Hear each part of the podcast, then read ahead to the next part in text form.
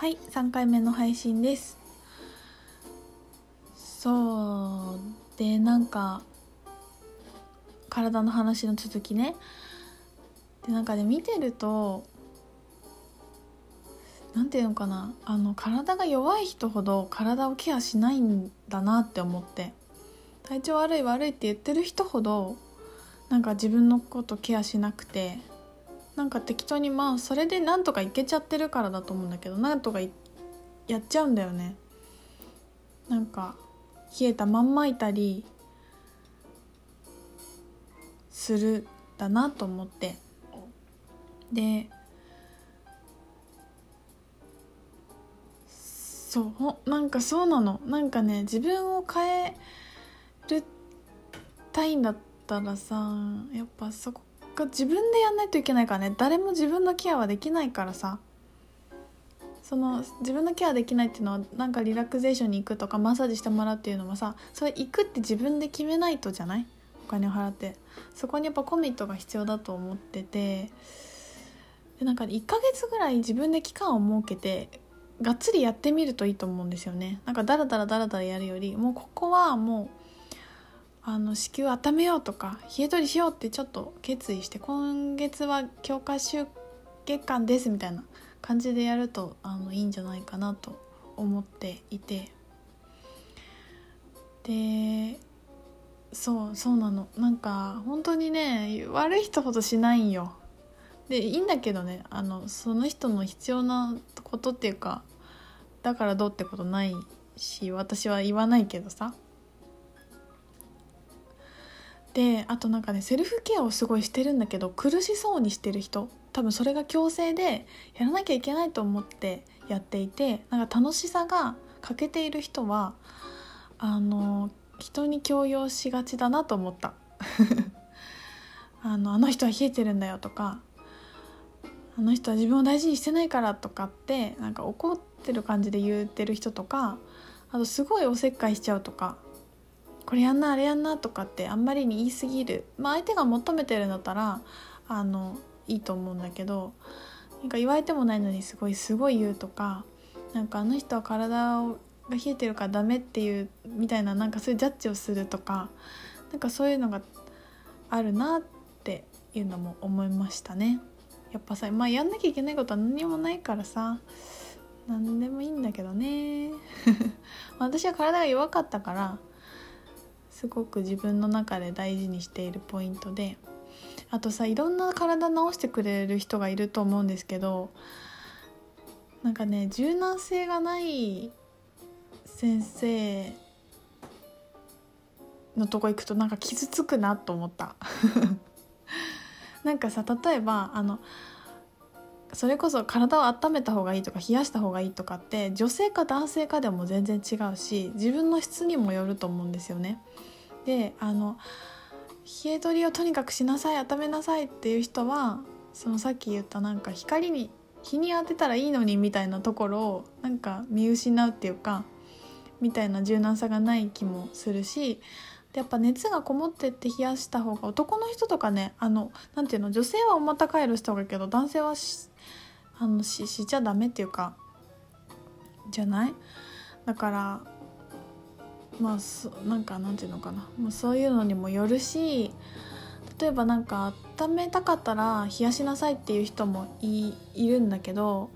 だからさ温めるために冷やした方がいいのか温めた方がいいのかっていうのは人によると思うんだよね。なんか全部こうですみたいな全部温めなさいみたいな全部冷やしなさい温めますみたいな感じで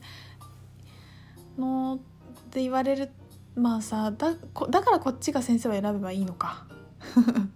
とも思うんだけど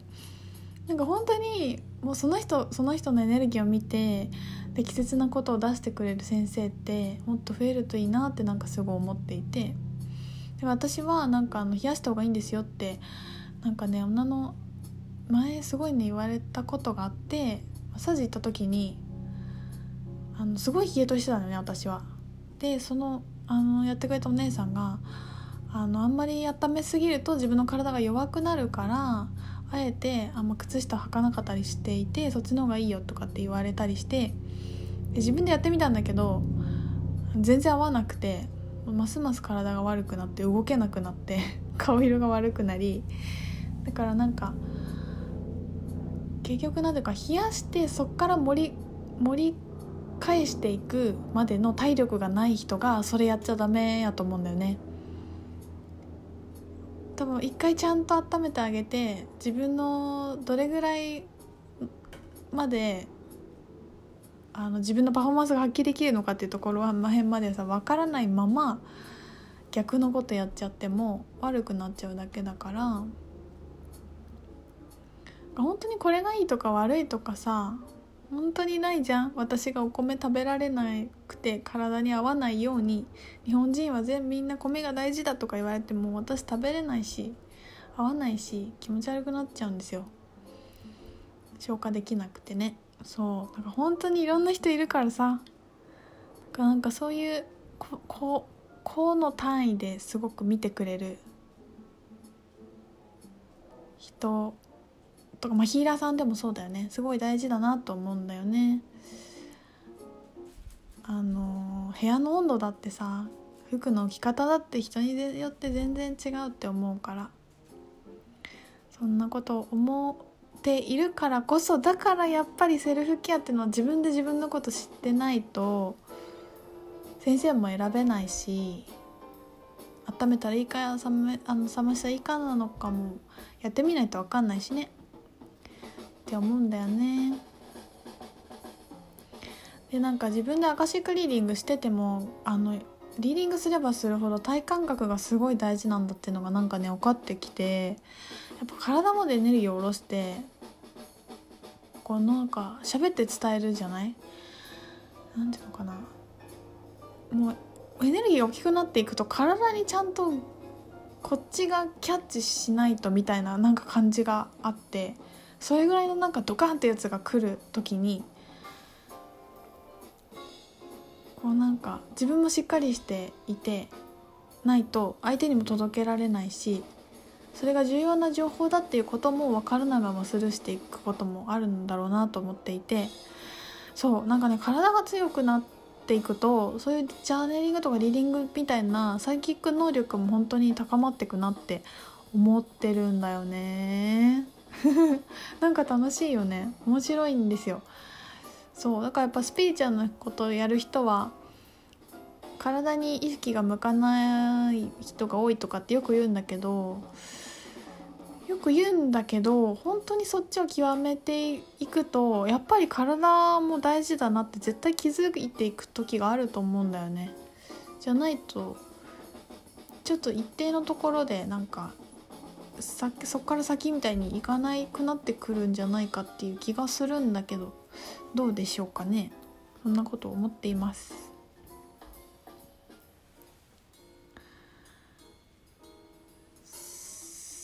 そうだねなんかね今日ね朝あのラジオのお便りの中であの多分だけど男性の方だと思うんですけどあのすごい孤独感に襲われて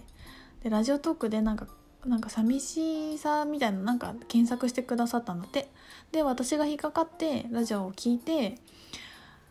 あのななんかすごい救われましたみたいなことを書いてくださった方がいて。でその自分と一緒にいるっていうのはすごい斬新でしたって書いてあってさ。